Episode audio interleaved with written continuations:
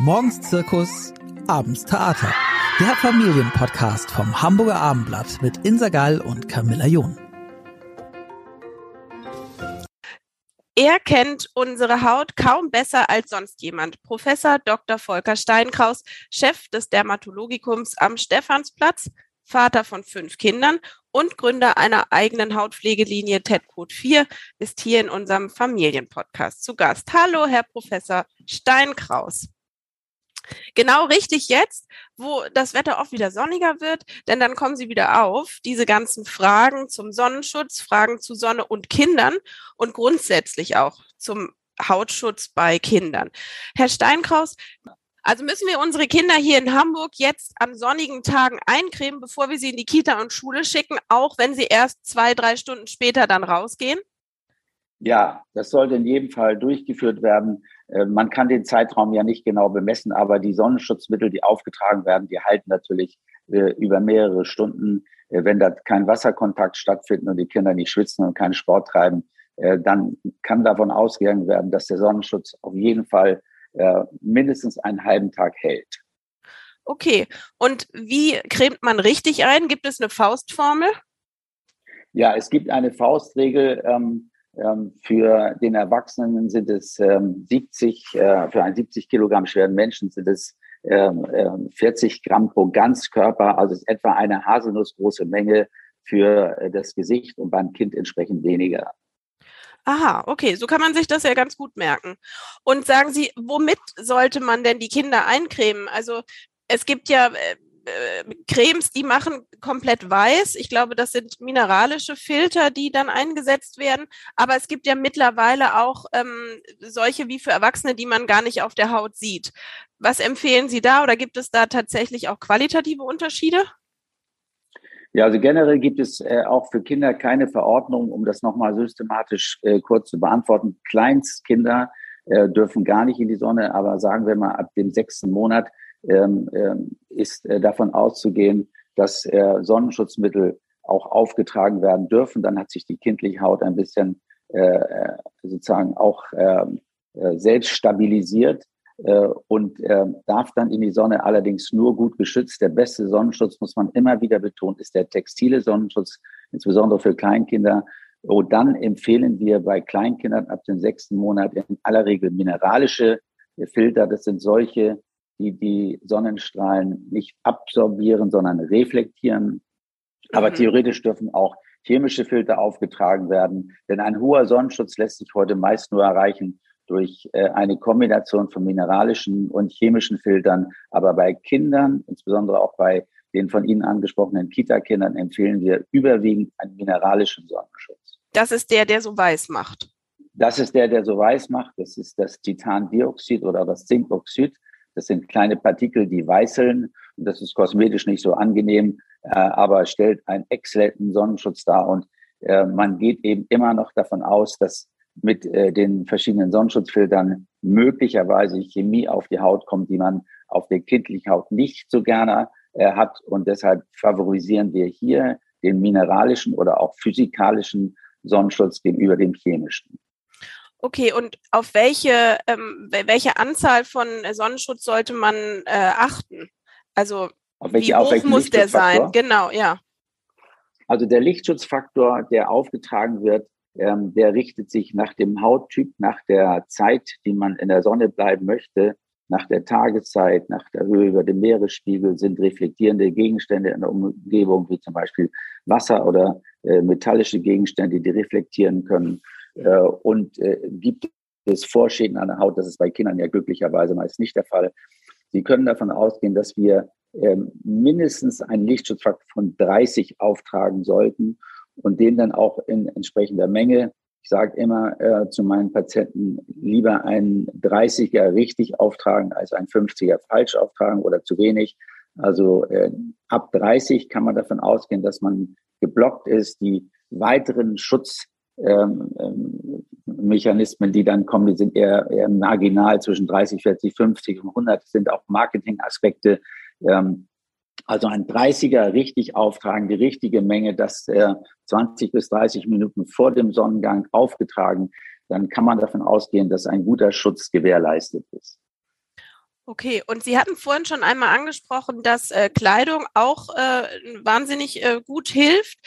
Ist es, äh, ist es dann okay, wenn man äh, den Kindern ein Langarm-Shirt anzieht zum Beispiel, was vielleicht ein bisschen dünner ist, oder muss es diese besondere UV-Kleidung sein? Nein, es muss nicht immer die besondere UV-Kleidung sein. Das ist natürlich ideal, aber das hat nun auch nicht jeder zur Hand. Wenn man ein Kind hat, was besonders äh, lichtempfindlich ist und wenn es in der Familie auch sozusagen die Veranlagung zu Problemen mit der Haut gibt, äh, rothaarig, blond und ganz, ganz hell, dann äh, ist eine solche UV-Schutzkleidung in jedem Falle empfehlenswert. Aber generell braucht man nicht jedes äh, äh Kind in Hamburger äh, Kindergärten mit UV-Schutzkleidung versorgen. Also Kleidung, wenn die nicht zu locker gewebt ist, genügt da vollständig. Und das in Kombination mit einem Lichtschutzmittel auf der freigetragenen Haut ähm, stellt eigentlich einen, einen super guten Schutz dar. Und äh, ich betone vielen Sonnenschutz. Ich finde den wahnsinnig wichtig.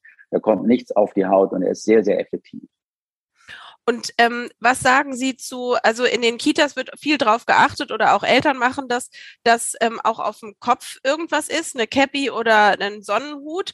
Das finden die Kinder oft äh, nervig. Sollte man darauf bestehen? Also ich finde die Cappy und den Sonnenhut wahnsinnig wichtig äh, ähm, und äh, empfehle das in jedem Fall. Aber nochmal, ich glaube, ähm, nichts ist wichtiger äh, beim Sonnenschutz als der gesunde Menschenverstand.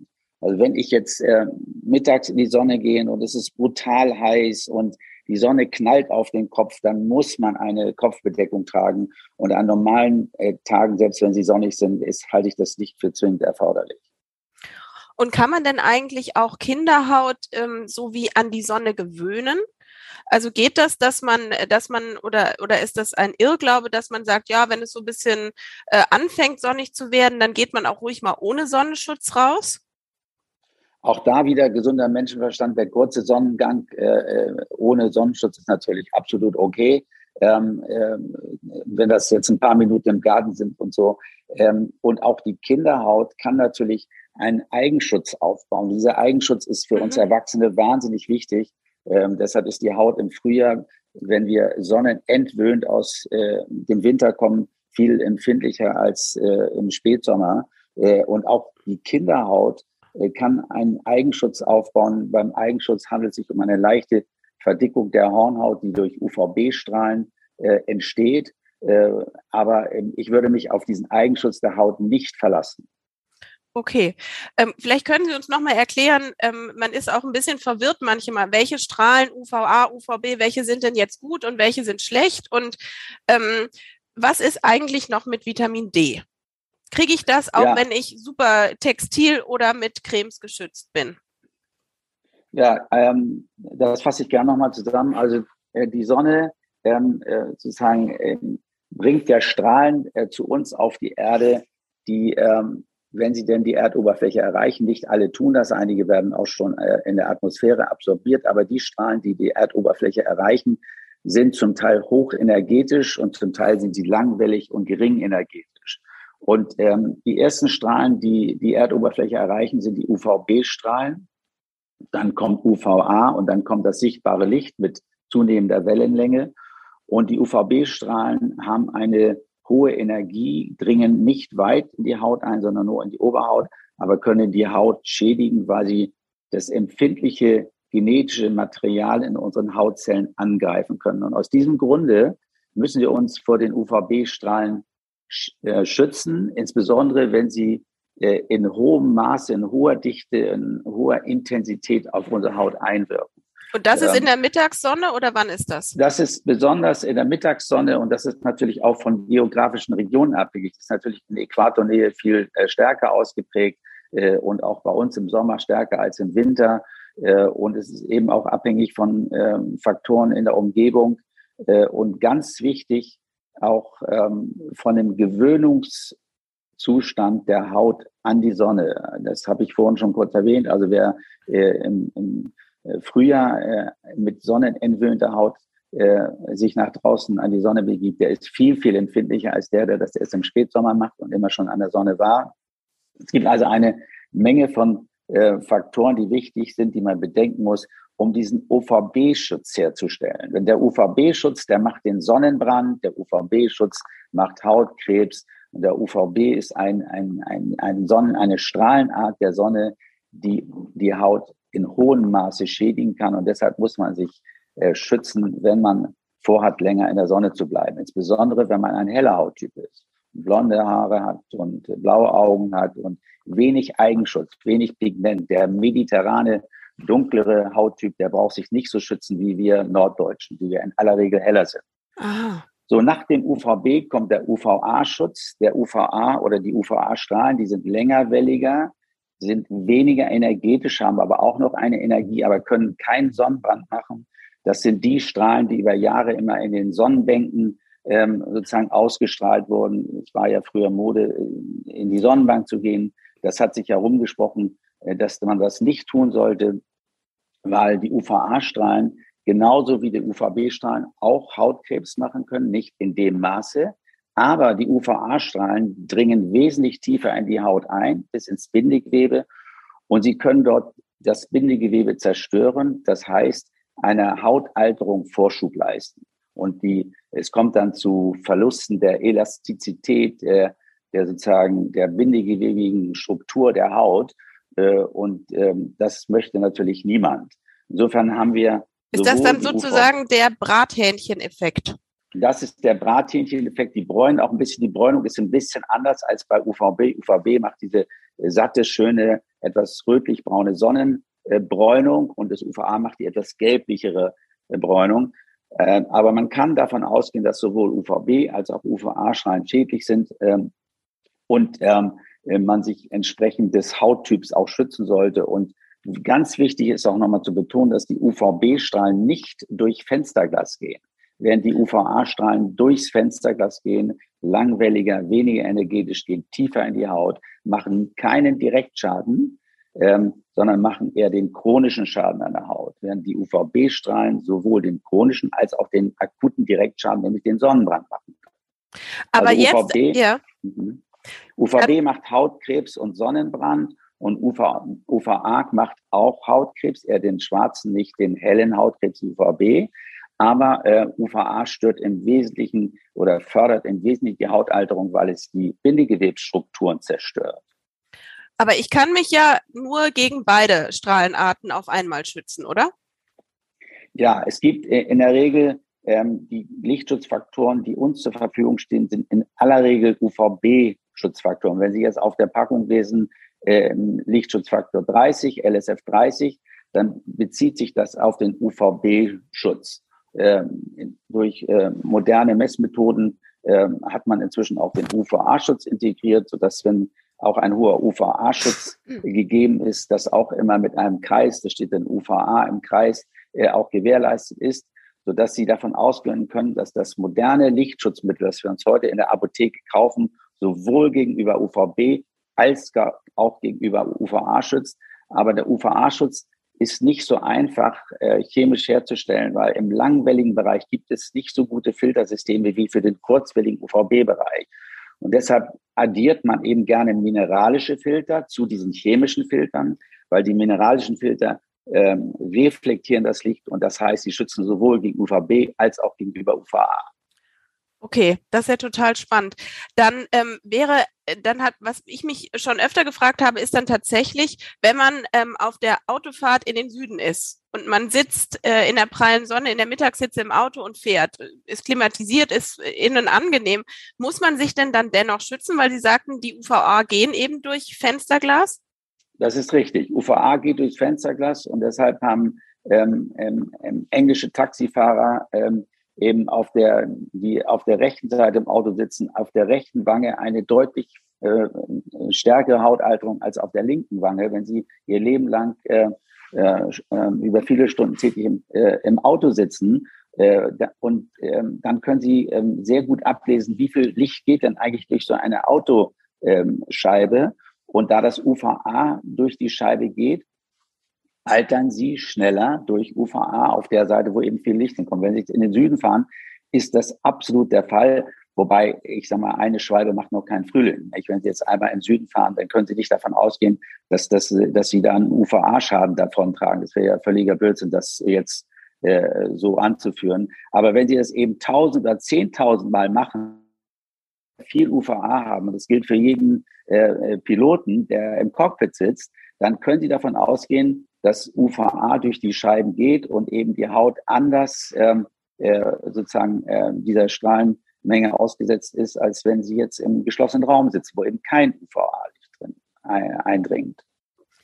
Was ist denn, also ich glaube, vielleicht kennen das viele Eltern, man hat eingecremt und dann hat man, sind die Kinder aber doch ins Wasser und man hat es vergessen und also schlussendlich, sie haben abends einen Sonnenbrand. Man fühlt sich als Eltern fürchterlich und ähm, was kann man da machen? Also da gibt es nur eine einzige Möglichkeit, darauf zu reagieren. Man muss das Kind erneut eincremen. Ähm, es gibt ja auch einige Sonnenschutzmittel, auf denen können Sie dann lesen, wasserfest und wasserresistent und so weiter. Ähm, das ist aus meiner Sicht äh, nicht gewährleistet. Also wenn äh, Wasserkontakt besteht oder wenn die Kinder schwitzen beim Spielen, äh, dann sollte man sie nach einigen Stunden erneut eincremen. Und auch hier kann ich immer nur wieder an den gesunden Menschenverstand appellieren. Ähm, das ist eben wahnsinnig wichtig äh, beim Gang in die Sonne. Und was ist, wenn sie dann wirklich einmal verbrannt sind? Wenn, die, wenn also eine zu hohe Sonneneinwirkung stattgefunden hat, ist die erste Regel raus aus der Sonne. Ja, viele bleiben da noch in der Sonne. Mensch, das war ein bisschen doll und so weiter. Wer wirklich äh, rot ist an der Haut und die Rötung ist ja das einfachste Zeichen, um zu sehen, da war zu viel Sonne auf der Haut ja, ähm, der muss sofort raus aus der Sonne, der muss in den Schatten, der muss ein, äh, ein kühles, äh, nasses T-Shirt oder ein, nasses Handtuch äh, übergelegt bekommen. Das heißt, Kühlung ist wahnsinnig wichtig. Äh, äh, durch eine Kühlung äh, kann, ist eine ganz einfache Maßnahme, um einen entzündlichen Prozess auch zu beeinflussen, das Kühlen äh, raus aus der Sonne. Das kühlen. ist eine Entzündung, also so ein Sonnenbrand. Ja, ein Sonnenbrand ist eine starke Entzündung der Haut und auch eine Rötung ist eine Entzündung der Haut.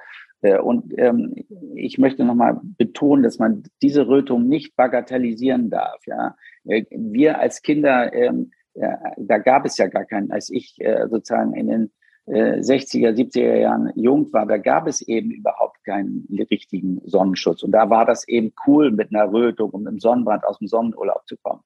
Wir wurden als Kinder noch vor die Höhensonne gesetzt mit UVB. Das würde heute, man würde sagen, äh, würde man sagen, das ist fahrlässige Körperverletzung, was damals gemacht wurde. Aber man wusste damals eben noch nicht so viel über die Sonne. Und in den letzten Jahrzehnten haben wir eben ein enormes Wissen ähm, erlangt zu den positiven Effekten, die durch Sonne kommen, aber auch zu den negativen. Und man, ich, man darf immer äh, sozusagen die positiven Effekte, und da kommen wir vielleicht auch gleich zum Vitamin D, auch nicht vergessen, weil die Sonne euphorisiert uns, sie, sie macht uns eine tolle Stimmung. Also ich bin der Letzte, der sagt, um geht nicht mehr in die Sonne. Es gibt ja vielleicht einige, die sind da sehr hart. Ich bin eigentlich da relativ liberal und sage, die Sonne ist toll, die Sonne ist schön, wir müssen raus in die Sonne, aber wir müssen uns eben schützen und dieser Schutz muss abhängig sein von meinen persönlichen Risiken. Wenn ich hell bin, wenn ich äh, empfindlich bin, wenn ich schon Sonnenbrände hatte oder wenn es vielleicht bei mir in der Familie auch Probleme mit der Sonne gibt, dann ist doch ganz klar, dass ich mich anders schützen muss als, ähm, als ähm, sozusagen die Kinder, die äh, eine völlig unkomplizierte Haut haben und die noch nie irgendetwas hatten. Und die dürfen dann auch mal eine Stunde ohne Sonnenschutz. Also ich finde, man soll da auch nicht die Sache dramatisieren und ständig die Kinder, um Gottes Willen, der Junge ist nicht eingecremt, der darf nicht in die Sonne, der darf auch gerne mal eine halbe Stunde im Garten ohne eingecremt zu sein. Also ähm, wie gesagt, komm erneut zurück zum gesunden Menschenverstand.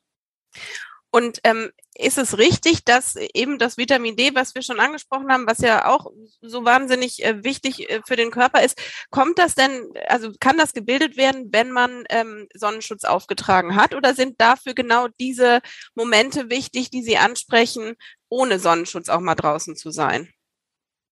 Erstens ist es richtig, auch mal kurz ohne Sonnenschutz draußen zu sein, denn Vitamin D wird auch äh, gebildet und, äh, in, unter bewölktem Himmel. Also wir brauchen nicht unbedingt die direkte Sonne zur Vitamin D-Produktion. Da genügt also sozusagen der Aufenthalt im Freien. Ähm, äh, und außerdem ist es so, dass äh, interessanterweise gerade in einer Studie gezeigt wurde, dass äh, Menschen, die sich eincremen, die sind ja viel draußen ich creme mich nur ein, wenn ich viel draußen bin. Und die haben offensichtlich immer noch eine genügende Vitamin D-Produktion. Äh, und dann ist es, ähm, äh, theoretisch ist es so, dass Vitamin D wird ja den, durch den Einfluss der UVB-Strahlen äh, produziert. Und wenn ich mich jetzt gegenüber UVB schütze, wie alle gängigen Sonnenschutzmittel das tun, dann muss ich erstmal theoretisch davon ausgehen, dass ich kein Vitamin D mehr herstelle. Also für uns Erwachsene ist es absolut sinnvoll, den Vitamin D-Spiegel bestimmen zu lassen. Und ich zum Beispiel nehme jede Woche eine Kapsel Vitamin D, weil ich das äh, gar nicht sozusagen erst die Möglichkeit aufkommen lassen möchte, hier ein Defizit zu haben. Ähm, Kann man also zu viel Vitamin D haben? Ja, Vitamin D äh, kann man absolut, Vitamin D gehört zu den Vitaminen, die fettlöslich sind. Und ähm, bei fettlöslichen äh, Vitaminen, da sollte man, äh, sollte man aufpassen, dass man nicht zu viel nimmt, im Gegensatz zu Vitamin C. Wenn man da zu viel nimmt, das gehen wir davon aus, dass es unkompliziert über die Niere ausgeschieden wird. Aber äh, bei Vitamin D oder auch zum Beispiel bei Vitamin A, da gibt es absolut Obergrenzen. Und da sollte man diese berühmten 20.000 Einheiten pro Woche in der einen kleinen Kapsel, die man nimmt, nicht überschreiten, es sei denn, das wird ärztlich verordnet. Bei Kindern ist es ja nur nicht so, dass man äh, sozusagen ähm, äh, wahrscheinlich ständig so Vitamin D kontrolliert. Das machen wir mehr wie Erwachsene. Bei Kindern äh, halte ich es äh, für wichtig, dass die rauskommen. Kinder müssen raus. Kinder müssen eingecremt werden und erlangen aber trotzdem noch genügend Vitamin D. Und wer das Gefühl hat, dass, äh, dass man das überprüfen sollte, dann ist es ja einfach, dass man bei einer Routine-Blutabnahme das einmal überprüft, wie ist eigentlich der Vitamin D-Spiegel des Kindes. Also ist es so ein bisschen die äh, Dosis macht das Gift, weil so wie ich es jetzt verstanden habe, sind die eigentlich sehr schädlichen B-Strahlen auch dafür zuständig, dass sie das für uns wichtige Vitamin D bilden. Das ist richtig. Das ist eine gute Zusammenfassung. Die Dosis macht das Gift. Vitamin B, äh, Vitamin D wird produziert äh, durch ähm, die UVB-Strahlen. Und wir können davon ausgehen, dass auch wenn wir geschützt sind, es gibt ja keine Blockade, eine hundertprozentige Blockade. Wer zehn Stunden am Tag draußen ist und am Wochenende in der Natur rumturnt, der kriegt äh, sehr viel Licht, auch wenn er nicht äh, zu 100 Prozent immer überall eingecremt ist. Und es gibt da vielleicht auch Handrücken und so weiter. Für die Vitamin D-Produktion sind eben alle freigetragenen Areale wichtig.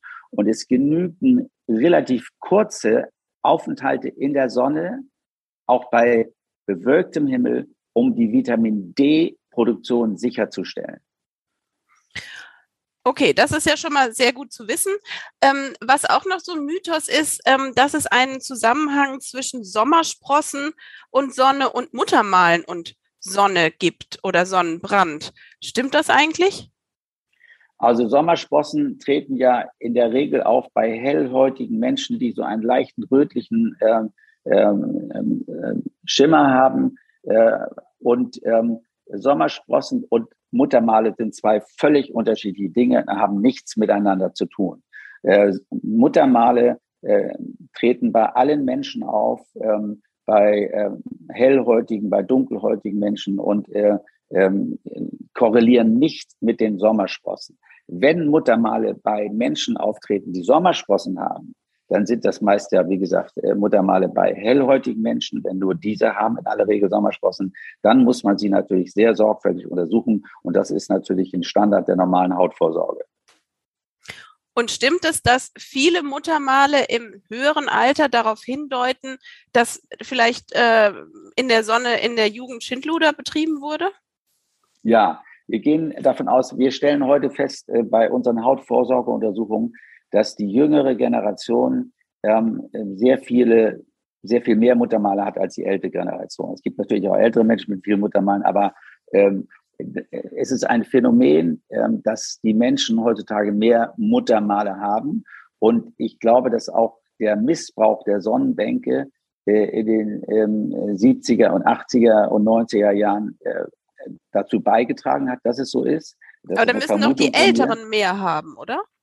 Die nein, Älteren? die Älteren, meine Eltern waren nicht auf der Sonnenbank. Die Älteren, so. also mhm. nein, ich, die, die Menschen, die in den 70er und 80er Jahren auf der äh, auf der Sonnenbank waren, das sind ja die Eltern von den Kindern von heute. Ja. Mhm. Ja, mhm. also ähm, äh, insofern gehen wir davon aus, das ist richtig, dass wenn man Schindluder getrieben hat mit der Sonne, mit seiner Haut in jungen Jahren, dann kann man davon ausgehen, dass man vermehrt Sonne äh, äh, sozusagen einen Schaden davon getragen hat. Und eine Äußerung dieses Schadens ist dann eben das vermehrte Auftreten von Muttermalen. Und was empfehlen Sie? Sollte man das schon äh, irgendwie regelmäßig kontrollieren? Also wer, äh, wir empfehlen ja, dass man ab dem 35. Lebensjahr alle zwei Jahre eine Hautvorsorgeuntersuchung macht. Ähm, wer viele Muttermale hat, empfehlen wir, das einmal pro Jahr zu machen. Und auch hier kann man nur noch mal betonen, dass es ja kein Organ äh, in unserem Körper gibt, was man so einfach und so unkompliziert untersuchen kann. Äh, ähm, der, der Effektivitätsgrad ist sehr hoch, die Effizienz und man zieht sich einmal aus und sieht alles. Das gibt es bei keinem anderen Organ. Das heißt, man hat wenig Aufwand und maximale Aussage. Äh, und da äh, diese ganzen Veränderungen, die wir ähm, sozusagen äh, gerne entdecken möchten, ja nicht unterirdisch wachsen, sondern an der Oberfläche, die also dem Auge sehr leicht zugänglich sind, ähm, empfehle ich insbesondere bei Menschen, die viele Muttermale haben, absolut einen, einen jährlichen Hautcheck Insbesondere auch deshalb, weil man selbst sich natürlich auch relativ gut angucken kann, aber eben nicht richtig systematisch. Man weiß auch nicht so richtig, habe ich was hinterm Ohr oder nicht, wenn einem der Partner das nicht sagt äh, oder am Po äh, irgendwie oder am Hinterkopf. Also es ist schon wichtig, dass man sich systematisch einmal alle ein, zwei Jahre untersuchen lässt. Und es gibt auch Menschen, die müssen das alle sechs Monate machen. Wer hunderte von Muttermalen hat, der soll es öfter machen. Aber die Regel ist, wer kein erhöhtes Risiko hat, da empfehlen wir alle zwei Jahre einen Hautcheck zu machen, ab dem 35. Lebensjahr. Und wer ein erhöhtes Risiko hat, erhöhtes Risiko heißt in diesem Zusammenhang viele Muttermale, Probleme in der Vorgeschichte, Probleme in der Familie äh, und auch äh, Sonnenbrände in der Vorgeschichte. In dem empfehlen wir tatsächlich den jährlichen Hautcheck. Okay.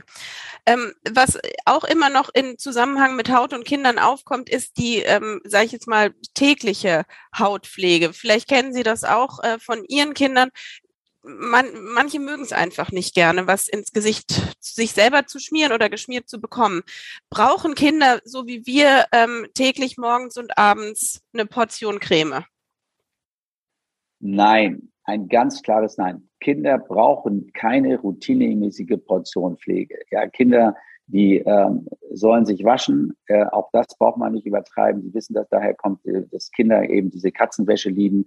Äh, wenn die ab und zu mal geduscht werden, ist es okay, aber auch nicht äh, jeden Tag. Und Kinder werden aus meiner Sicht zu viel eingecremt.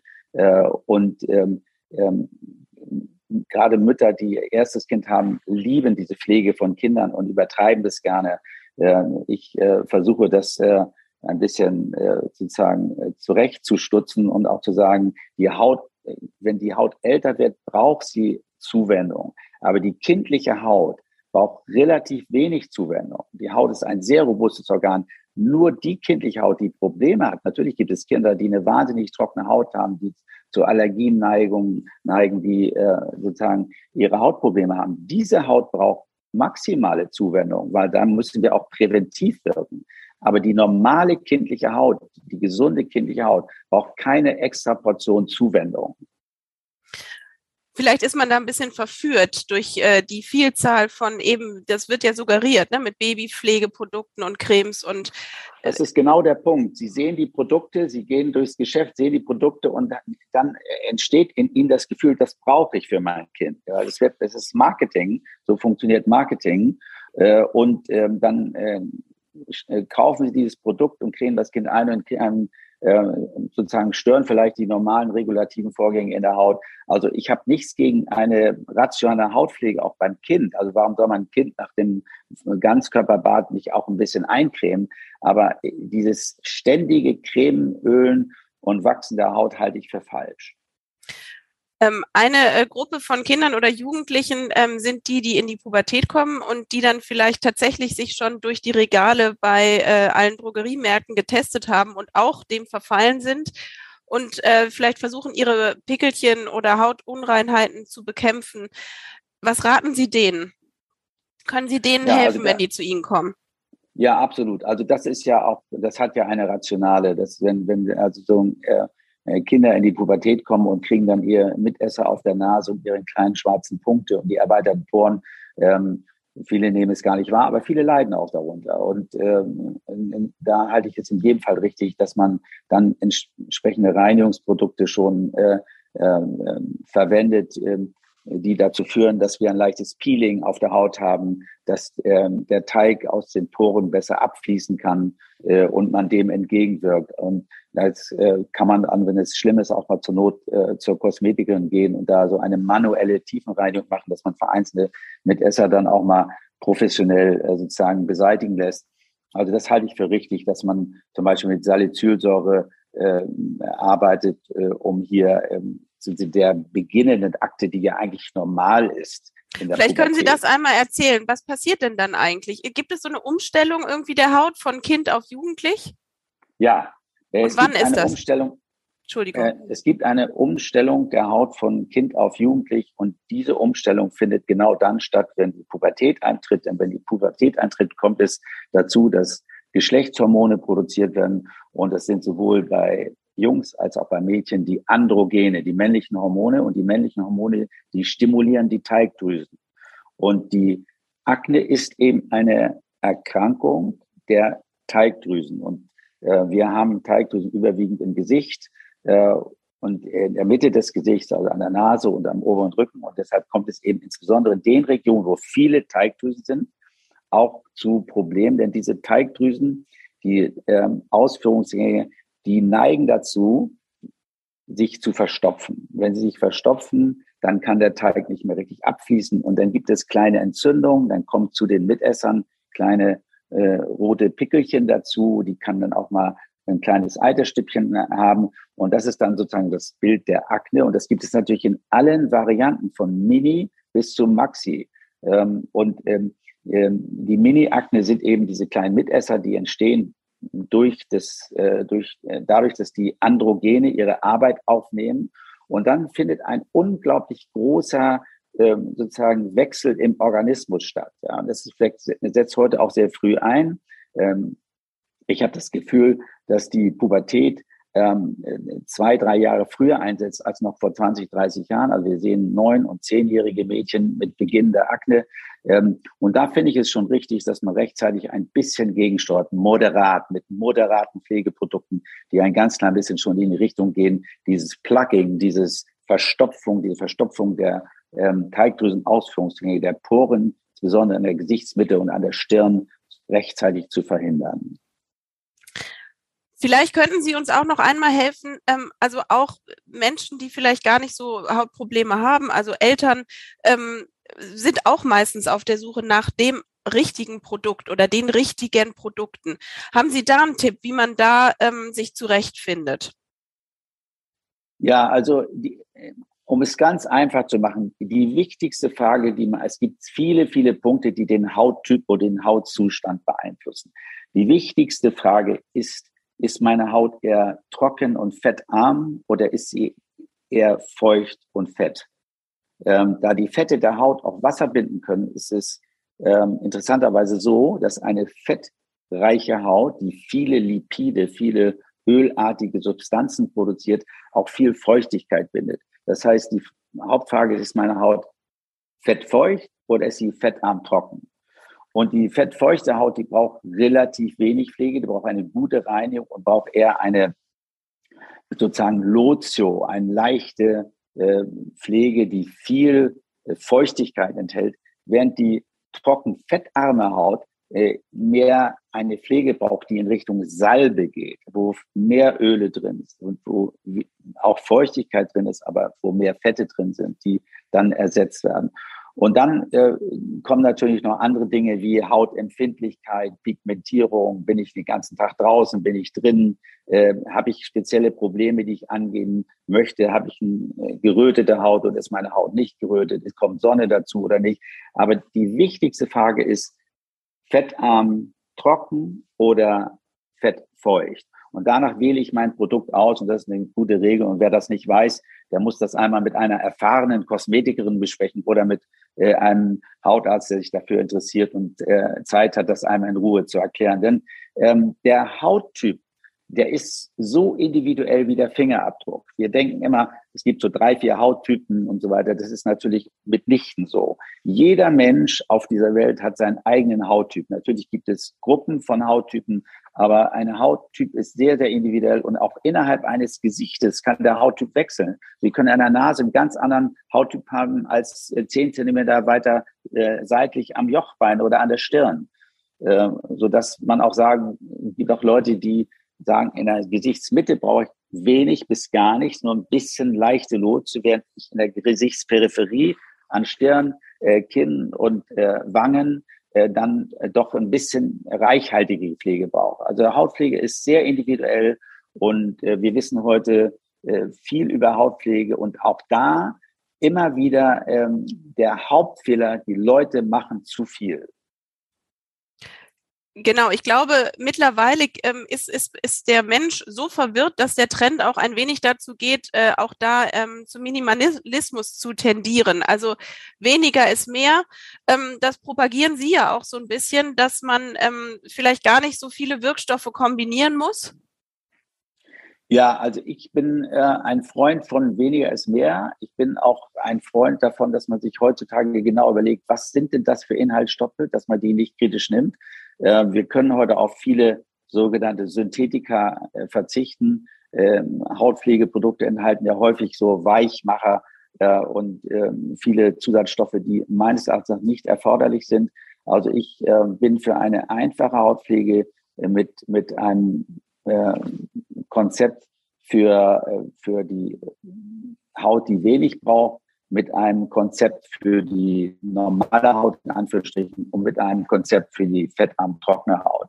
Äh, und ähm, ähm, da ähm, halte ich es für richtig, dass man auch auf Duftstoffe sehe ich keinen Grund. Ich liebe Parfüm. Wer Parfüm möchte, kann das natürlich selbstverständlich anwenden und zu sagen, wegen Duftstoffallergien und so weiter nimmt man keinen Duft in Cremes. Das ist Blödsinn. Die wenigsten Leute haben heute Duftstoffallergie. Aber in eine Hautpflege gehört meiner Meinung nach kein Duft, schon gar kein synthetischer, äh, so dass man heute klipp und klar sagen kann, äh, Pflegeprodukte sollten ähm, äh, möglichst wenig enthalten, sie sollten gezielte Inhaltsstoffe enthalten, sie sollten nachhaltig sein. Auch man muss auch heute mehr und mehr ans Packaging denken. Wo landet das Ganze denn, nachdem ich das aufgetragen habe? Auch wo landet denn, wo landen denn die Silikonöle in meiner Creme, die ja meine Haut gar nicht verwenden kann? Wo landen die denn, wenn ich unter der Dusche mit das abgespült werde? Äh, abgespült wird. Es landet in irgendwelchen Klärwerken. Also ich bin der Meinung, weniger ist mehr.